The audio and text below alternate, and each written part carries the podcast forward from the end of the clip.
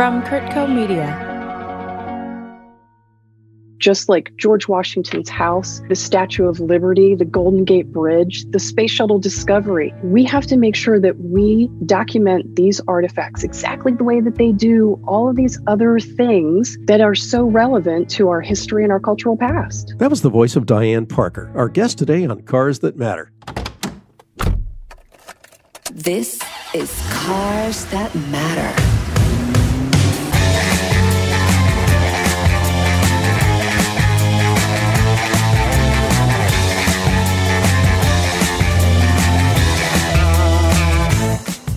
This is Robert Ross with another episode of Cars That Matter. Welcome to our show. Please meet my guest, Diane Parker. Diane, welcome. Hello, Robert. It's so nice to be with you. Thanks for having me. It's great to be speaking with you, though we are separated by many miles and states. Diane, you're vice president of the Historic Vehicle Association, known as the HVA. That organization has been around for a while, founded in 2009, I understand, with some support from our friends at Hagerty. How would you introduce the Historic Vehicle Association to our listeners? I would say, first of all, our why, why we are here, why we are the HVA is because we believe that America's automotive heritage is worth saving, that the stories are worth telling, and the human interest aspect of it is worth bringing forward to people. And it's not just about car guys and car girls. This is for everyone because you may not be a car person, but everyone loves a really great story. And that's what we're doing here is we're saving history and we're telling some really great stories. So it goes beyond just the automobile and it really becomes a part of our cultural heritage. The Historic Vehicle Association was founded based on these principles, but you're connected in some way with the Department of Interior and the Library of Congress. Is that right? We are connected through the Department of Interior's Historic American Engineering record, who then is connected to the Library of Congress. And that is through our programming, which is the National Historic Vehicle Register. It can be complicated. So, to simplify everything, is we're filling a gap in our history. We have over 80,000 buildings, covered bridges, aircraft, and other objects that have been covered as part of our cultural past. But the vehicle had never been included until the HVA came along and started filling that gap in 2014. Now, we were created in 2009, so we don't want to get listeners confused. Initially, when the HVA was created, it was more of a legislative watch, kind of this overall what was going on. And then we discovered that there was this huge gap in our history and our cultural heritage. And we thought no one else is doing it. So we're going to fill this one car at a time. So we did an agreement with the Department of Interior. Suddenly, we are filling this long gap that has never been filled. People are really astonished when they find out what do you mean cars have never been a part of our documented heritage? They've been a part of our lives for hundreds of years. It's one of the greatest technological advancements and will continue to be, and it was never covered. I'm stunned. I'm bewildered. I'm enraged when I think that covered bridges and buildings, probably locomotives and aircraft are included, that motor vehicles have never really been a part of this cultural legacy. It seems so natural because you're right right. Virtually everyone has some connection with an automobile. We all have a car story. We've got family vacations or learning to drive, or whether it's a manual or an automatic, we can reach back and tell a car story. With the register being established, it begs the question how are the vehicles selected and who really selects them? This is a really great question. We get this question all the time, and it's not one single thing. It takes a lot of ingredients to make a really great pot of soup. And so there are a lot of things that go into it. A lot of times, we'll look at anniversaries that are coming up in the industry that we will celebrate, something to do with our cultural past. And we actually listen to people that are saying, for instance, why haven't you put a Model T on the register? And so we hear these loud voices of the people within what I call our car community. A lot like the Stamp Advisory Committee for the U.S. Postal Service. And who decides which commemorative stamps are really going to be issued and in commemoration of what? I imagine in this case, everyone's got an opinion as to which automobile is particularly significant. And it may just be a matter of time until we get around to sort of hanging all of those various ornaments on the National Historic Vehicle Registry tree. I like to say we've got some catching up to do. There over 2,500 different makes of automobiles that were made. If we were to just do one, one of every single one, we currently have 28. It's a pretty exhaustive and time consuming process to put a car on the register. Well, I wanted to talk about that because it's obviously more than just somebody picking a name out of a hat and saying, okay, we're going to add this to the list. What's entailed in all the documentation? A car has to meet the criteria. And the criteria that we have is very similar to the criteria for the built world, for the Register of Historic Places. It is association with a person, maybe a famous person, with an event, a famous event. It's design and engineering, what we call design and engineering value. What makes it particularly special from a design and engineering aspect? And then there's something called information value. And that's simply is it the first? Is it the last? Is it maybe the only one made? Or is it maybe the only one remaining? A car only has to meet one of the four criteria. Oftentimes, what we put on the register, it checks all four boxes. As we progress through and now we know that it fits within the criteria, then we have to do studio photography. And these are guidelines that are used, again, by the Historic American Engineering Record for the built world. And so it's very, very specific how far we have to be back from the car. None of the photographs can be brushed up in any way, shape, or form. It has to go in exactly as the photo is taken. So these are real forensic records. In other words, this is for the ages. This lasts. And along with that is the written history. So all of the research that goes into ensuring that we can actually track back all of the history related to the car. And then we work with the Department of Interior to do measured line drawings. It sounds really fancy, but they come in with the machine, they do a laser scan. So it's a 3D scan so that we do 2D drawings. So we have drawings, measured drawings of the car. So, in other words, you kind of reverse engineer the thing and have a set of blueprints that would be used to reference the photographs and the actual object, should something ever happen to the object. Exactly. And this is how we capture the artifact holistically. It has to be right. It has to be right because it's going into the largest library in the world the Library of Congress. Just like George Washington's house, the Statue of Liberty, the Golden Gate Bridge, the Space Shuttle Discovery, we have to make sure that we document these artifacts exactly the way that they do all of these other things that are so relevant to our history and our cultural past. So obviously, you have a very big responsibility, not just to the record, but also to the individual objects that are a part of it. Is this potentially just about automobiles, or could a truck or a bus or a motorcycle be in the register? It's all of that and everything in between. As a matter of fact, we have the Futureliner on the register already. That's that incredible General Motors concept bus, if you want to call it that, that used to travel around the country in the 50s and wow all of the spectators at these great GM Motoramas, huh? That's right. The Parade of Progress, they called it. The Futureliner is in the National Automotive and Truck Museum in Auburn, Indiana. Just a gigantic vehicle. It's a towering monster, isn't it? It is a towering, with its own specialized 40 foot trailer, because what else is going to be able to carry this thing around? It was great. We actually displayed the Future Liner in Washington, D.C. a few years back. And it was really interesting getting it into the city before the auto show and having to find a place to store it. And it was even more interesting as the thing was driving down the streets of Washington, D.C. And I had this pit in my stomach like, my God, what if something happens? That had to be as spectacular as seeing Khrushchev's missile launchers or North Korea's brigade of weaponry. When it comes to technology and basically dominating the world, GM sure did it with those big brutes back in the 50s. And by the way, it's red. Red and white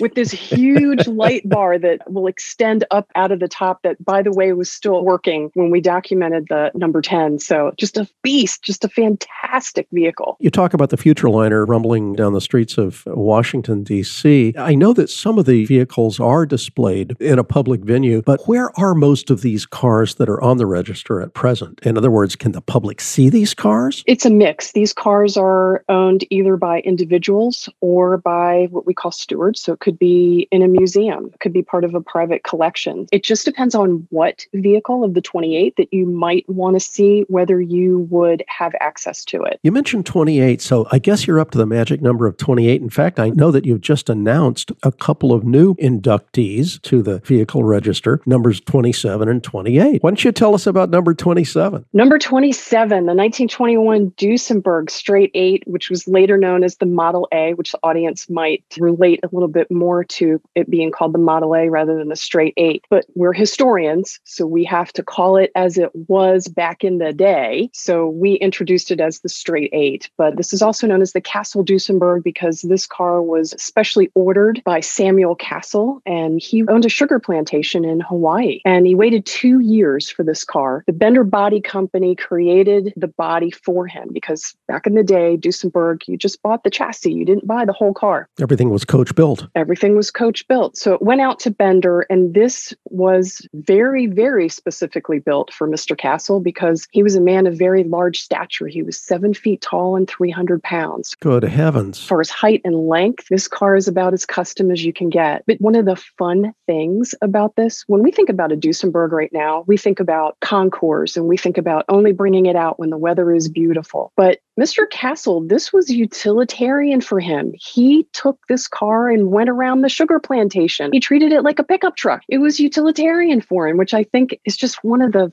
fun parts of this story about this Duesenberg. Well, the other fun part of the story, as I understand it, is it has really the first straight eight engine that was ever used in an automobile for road use. Correct. Has the first hydraulic brakes, and I guess it's the first Duesenberg. Is that right? Yeah. As the ACD Museum, Sam Great, the curator there, put it. That's Auburn Cord Duesenberg Museum, the kind of trifecta of the most luxurious and significant American marques. It is, but this Duesenberg, remember the Duesenberg brothers were known for building race engines. And so this was a beautiful combination of luxury and speed. It was passenger car, race car combined into one that kind of set the tone, I think. A luxury vehicle didn't have to be this kind of slow moving sloth. You could go 100 miles an hour in a straight eight if you wanted to. That's pretty remarkable when you consider the year is 1921. Certainly, post war, a number of manufacturers have tried to combine a racing engine with a luxury sedan. Maserati's Quattroporte was the first example of something like that, or the Aston Martin Rapide from the same era. But Duesenberg was doing this back in the really the stone age of automotive history. 1921, things were pretty basic back then. This too had the hemispherical combustion chamber. It's a Hemi. Well, speaking of Hemis, I understand car number 28 has a Hemi. It has a 426 V8. Tell us about the Dodge Challenger. I love all cars, but I grew up with two older brothers. So the Mopar no car kind of lived in our household. So this 426 Hemi just, wow. I mean,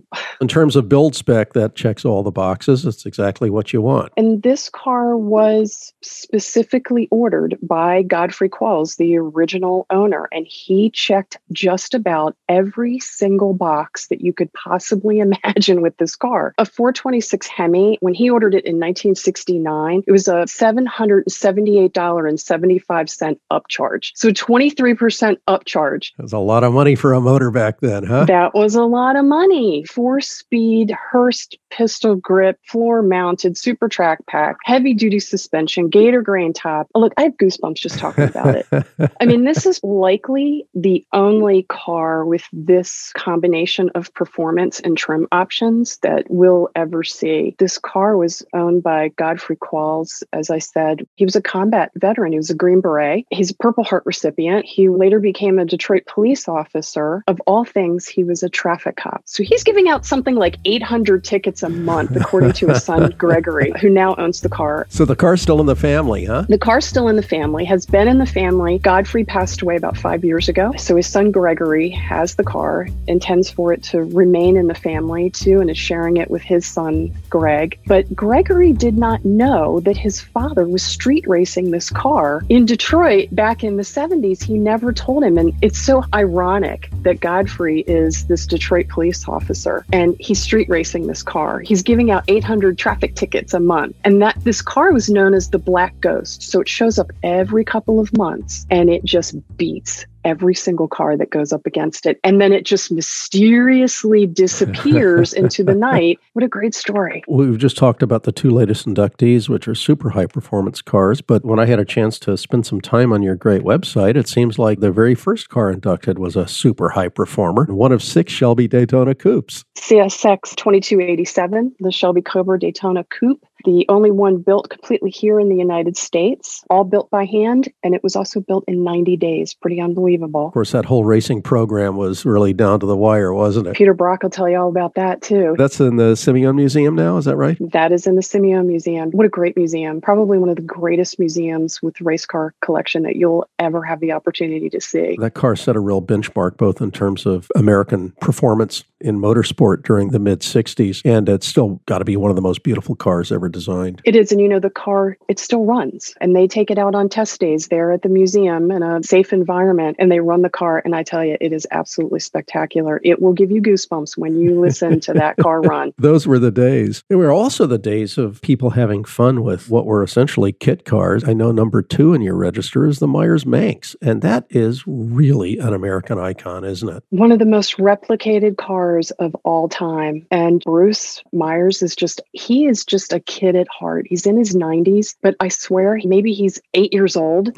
at his core. I mean, just having fun. That little car is kind of the original Hot Wheels, isn't it? It is the original Hot Wheels. We actually filmed this car on the beach in Amelia before we put out the video on it. And Bruce was there with us and we were done filming. And he said, Come on, get in with me, get in with me. And he said, See that right there? And we were pointed towards the water and there were a bunch of seagulls. And he just nailed that accelerator. And we head to that beach line and the birds went everywhere. And he is waving his hands in the car. And he looked over at me, just giggling like a little boy. And he said, That never gets old. Just after all these years, he's just still enjoying enjoying it. That's the kind of experience cars should bring and prove too that it doesn't take monstrous power to have an awful lot of fun. I know your number three car was one that is very, very significant. I remember actually producing an ad for Maserati right after that car was inducted. It is their 8 CTF Boyle Special, and it's the winningest car in the history of the Indianapolis 500. That's right. Here is a car that just ticks off every box. Incredible engineering prowess, proved itself at Indy on the track, just a masterful and beautiful piece of machinery. Wilbur Shaw wrestling that big long devil must have been really quite something back in 1939, 1940. It went on to compete and finally ended up in its present collection. Where is that? That is in the Indianapolis Motor Speedway Museum. It is where it belongs. With race cars, it's tough because a lot of times it doesn't retain many of its original materials. And this is one of those cars that retains most of its materials and components and the craftsmanship. It's nice to be able to see how they were actually built in the day. I mean, most race cars are works in progress progress and they have parts hung on them as parts fall off or right. parts get crashed or, or, or exactly. parts break. But in this case, it had a very specific job to do and fortunately it survived those races. And it's incredible to be able to see such a period of history preserved. We're going to take a short break, but we'll be right back. Welcome to Life Done Better Listen to the weekly episodes where supermodel and health coach Jill DeYoung talks to some of the world's most inspiring women in health and wellness. It's the place for all the unicorns who strive to create a life on their own terms. Join us to explore, discover, and create a life done better together.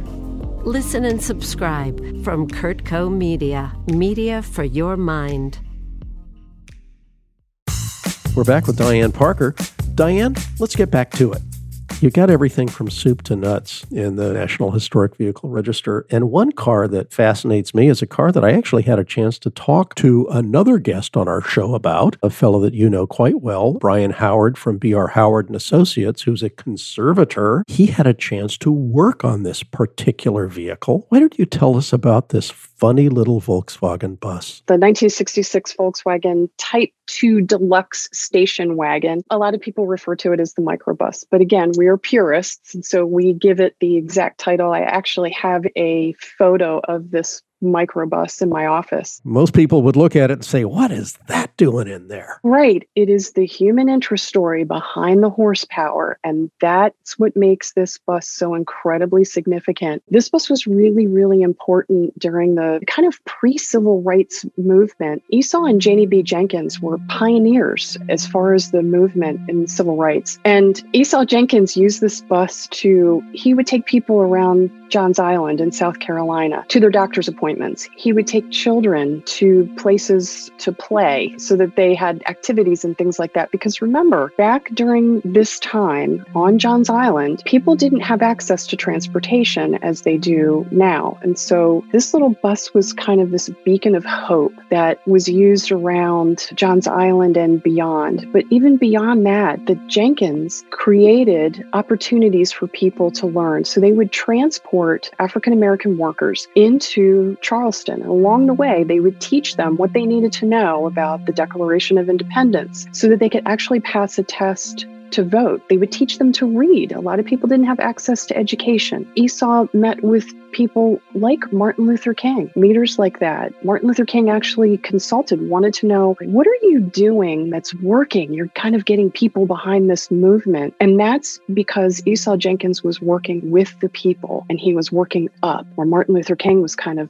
working from the top down. It's where these leaders came together. So this little bus rested in the backyard of the Jenkins home. It survived many a storm where buildings and homes, including the Progressive Club, where Esau Jenkins had many of his meetings, didn't last. This little tiny bus lasted until we came along and we took it out so that we could share the story. This bus was almost up to the axles it was sunk into the backyard. We brought in some talent from the NB Center for American Automotive Heritage, and they helped us stabilize the bus so that it could actually be moved because we didn't want the roof caving in naturally because we had to get it from South Carolina to our lab in Allentown, Pennsylvania. And once we got it there, then we called BR Howard in to take a look and see what needed to be done because the family does not want this to be restored. They want it to be preserved. BR Howard did a spectacular job. They brought out some things underneath the finishes and the paint once they got the dirt off, where you could see just a little bit of lettering about the community on the side. That had to be one of the most challenging projects you've ever embraced. This was the only project to date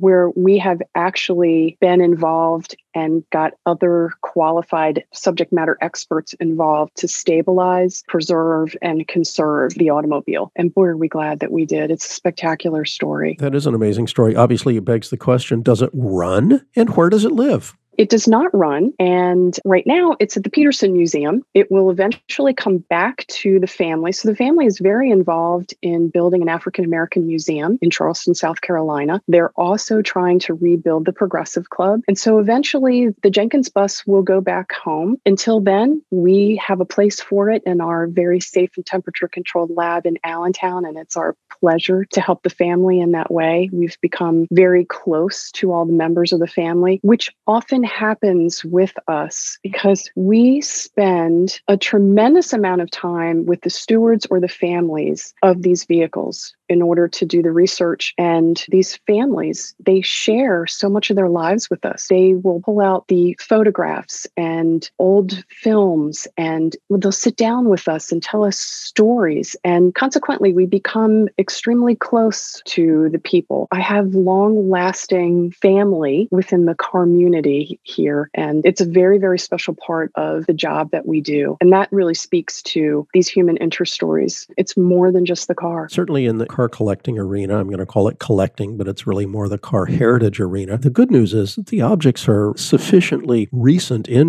history that many of the humans who touched them originally might still be around, or certainly their immediate descendants are. Provenance really is key to the appreciation of any piece of art or any artifact of culture. And the good news is that in the automotive arena, much of that provenance and history can be preserved because the people themselves are still around to tell the stories. Wouldn't it be wonderful if we could actually talk to somebody who built a pyramid? But in this case, we're lucky enough to be able to know some of the people that touched these cars. There are so many cars we could go on a literally an A to Z tour of the cars that are in your register. There are two though that struck me as being particularly interesting because they're not cars that you would ordinarily expect to see. And I think what they really do is address the breadth of impact that a car can have on the public consciousness. The first one that comes to mind is a remarkable thing, more like a work of art than a car, and that's the 64 Chevy Impala Gypsy Rose. It's a lowrider. It's a lowrider. What an incredible thing. It's a beautiful kind of pink swirling paint job and a car that really defined the automotive interests of so many young men and women in America during the 60s, 70s, and 80s. And even today, I guess. Low riding is alive and well. This one really was very early on. Jesse Valadez, the original owner, who's now passed, as well as his son, Jesse Jr., just passed last year. This car was 150 hand painted roses across the car. This wasn't the only one that was created. Jesse Valadez wanted to change the mindset of what low riding meant. Low riding was thought to be associated with gang activity. He wanted to change that. He wanted to create a new culture behind it. And so he created the Imperials. The Imperials, you were expected to carry yourself in a certain way. Number one, you had to give back to your community. You showed up on Saturdays at a Imperials club meet and your car better be clean because the car was going to be inspected, not just on the outside, but under the hood. And you needed to be dressed to the nines. You did not show up looking slovenly. You show up in your best with your car looking the best. But he gave the kids something else to look toward when it came to low riding, that low riding no longer had to be associated with gang activity. That's an entire cultural movement. And that's exactly why we have this register. So it doesn't just speak to the components and the horsepower and all of the accessories on a car, but this is truly a car that still to this day, low riding has a cultural impact, just like hot riding and things of that nature. And thankfully, we've captured that story because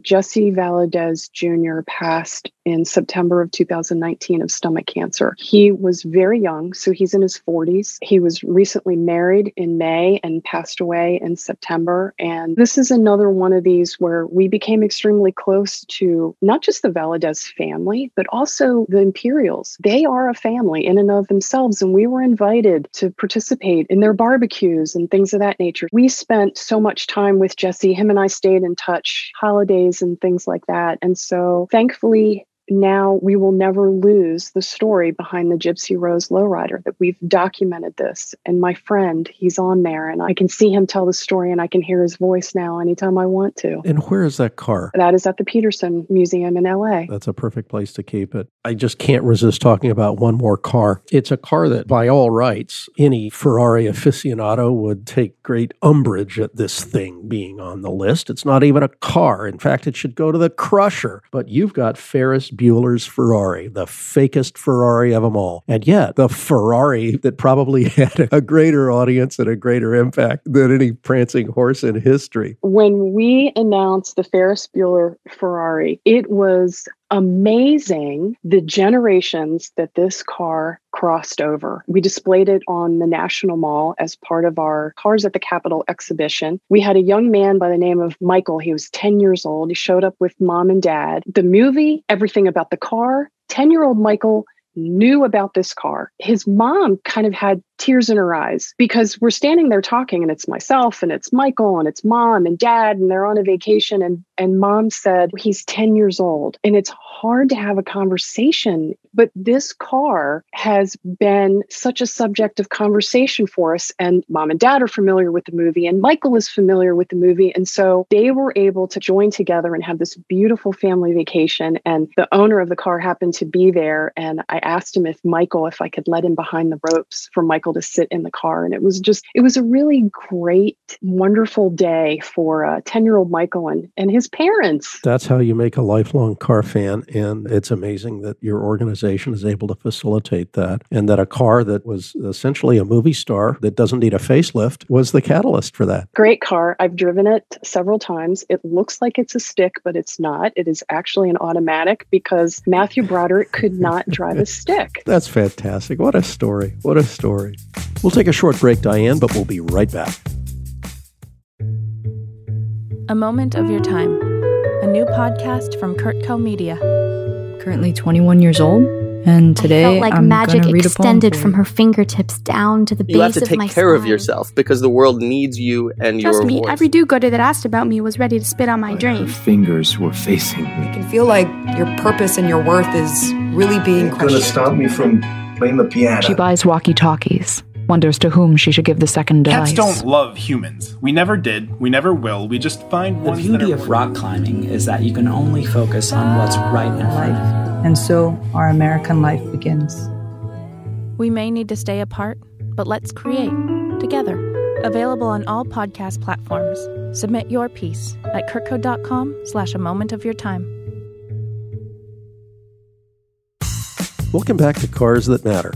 Diane, let me ask you I got a such and such in my garage. How do I get my car in the register? Oh my gosh, we get emails and phone calls every single day. We really do. I'll bet you do. You know what, though? It's great. We love it because it means that people are paying attention and it means that they're engaged with us. And so, for every person that sends us an email and every person that calls in, we actually take that information. Wow, that's amazing. So, it's not just don't call us, we'll call you. You actually listen? We actually listen and we add it to a spreadsheet every year we continue to add cars onto the register. And so we listen and we take everything into consideration. We are working on at some point trying to make this process a little bit easier because, like I said, it's pretty exhaustive. People might say, gosh, you only have 28 cars on the National Historic Vehicle Register. Well, when you think about this is a program that was created in 2014. So it's been alive for seven years now. So an entire program had to be created. All of the criteria had to be built, had to be agreed upon with the Department of Interior and Library of Congress. And this has been a learning process of how exactly do we do this? Now that we're starting to kind of get this process down, it's still exhaustive. How can we take this a step further so that we can answer that question of how do I get my car on the register? And we're not there yet. We're working on it. And that's the hope is to build this program to the point that we can make it a little bit more seamless so that we can answer the call that we hear so often. What's next? Do you actually set your sights on some cars for the future? And if you do, you're probably not going to share that secret, but do you have some in mind? We already have our 2021 cars in mind. Fantastic. So we're always looking ahead, kind of always paying attention to what's going on out there. Without naming names, can you tell us how many cars we might see in 2021? In other words, is there a goal for a registered number? We've done anywhere from two to five cars in a year. We've got this list that we're taking a look at. And although we haven't decided yet exactly how many, we're narrowing it down because we're getting close. We've got to start the process. I imagine imagine there's some vociferous debate there. And of course, we'll all be very thankful when 2020 is over and we can get on to a new year and see some new cars added to your register as well. One of the things that we normally do to share our automotive heritage is an event called Cars at the Capitol. It's an exhibition that we do on the National Mall in Washington, D.C. All of the cars that are inducted into the register, one at a time, we display them in a glass enclosure. We call it our jewel box on the National Mall. And that had never been done before either because you cannot sell, market, or advertise anything on the National Mall. But that's not what we're doing. We're teaching history. And so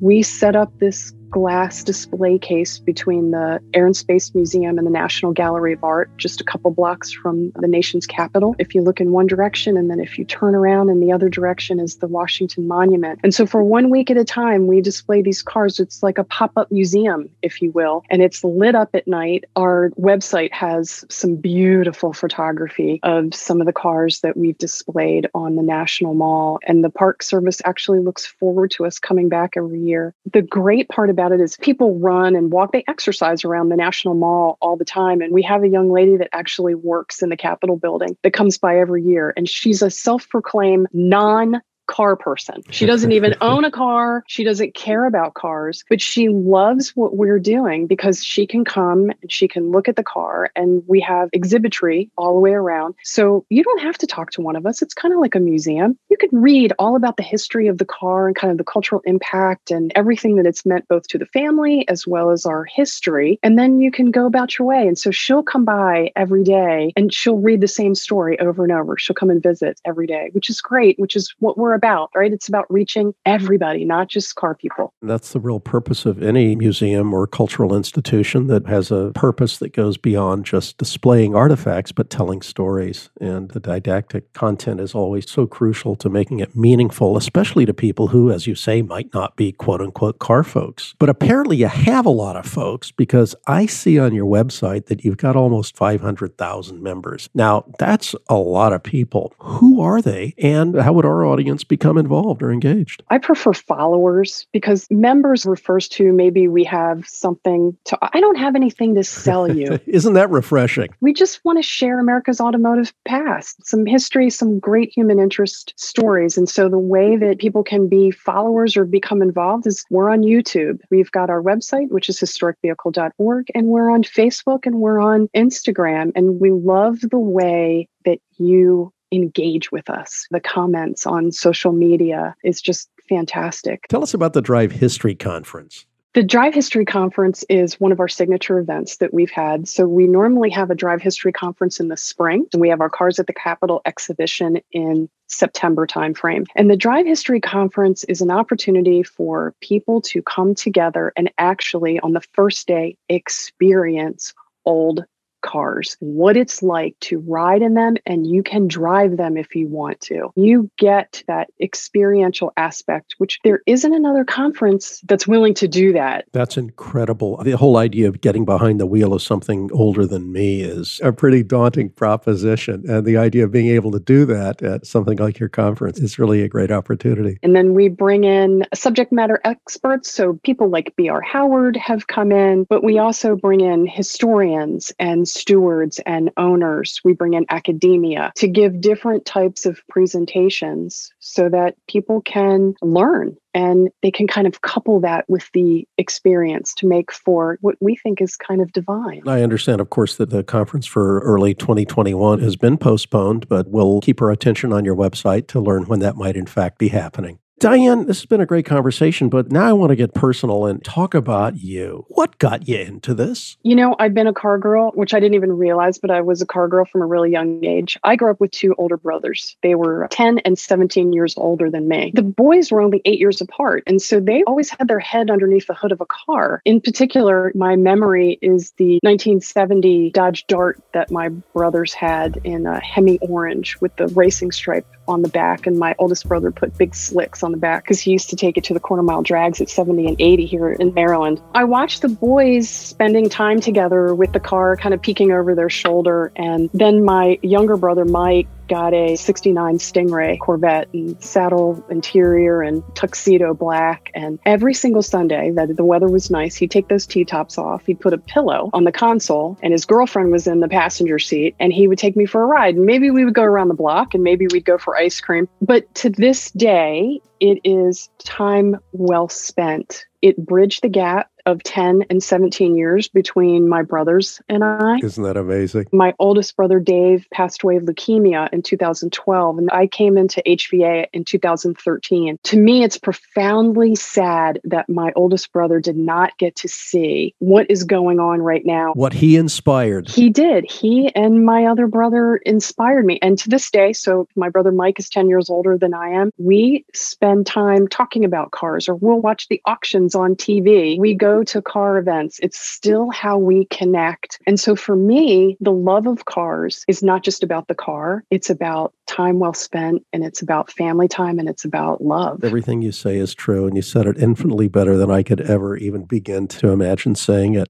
Diane, this has been such a pleasure to have you on our program and to learn a little bit about the Historic Vehicle Association and what you're doing there, to learn about the National Historic Vehicle Register. Really something worth looking into. And I would encourage all our listeners to take a deep dive on your website and to get to know some of the folks and some of the cars that are a part of your great program. This has been a lot of fun, Robert. Thank you for having me. Really, really appreciate it. Well, we look forward to having you back when we can talk about cars number 29 and 30 and whatever's going to be happening for 20. 2021. You got it. Thanks to Diane Parker, Vice President of the Historic Vehicle Association, for joining us today on Cars That Matter. Come back next time as we continue to talk about the passions that drive us and the passions we drive.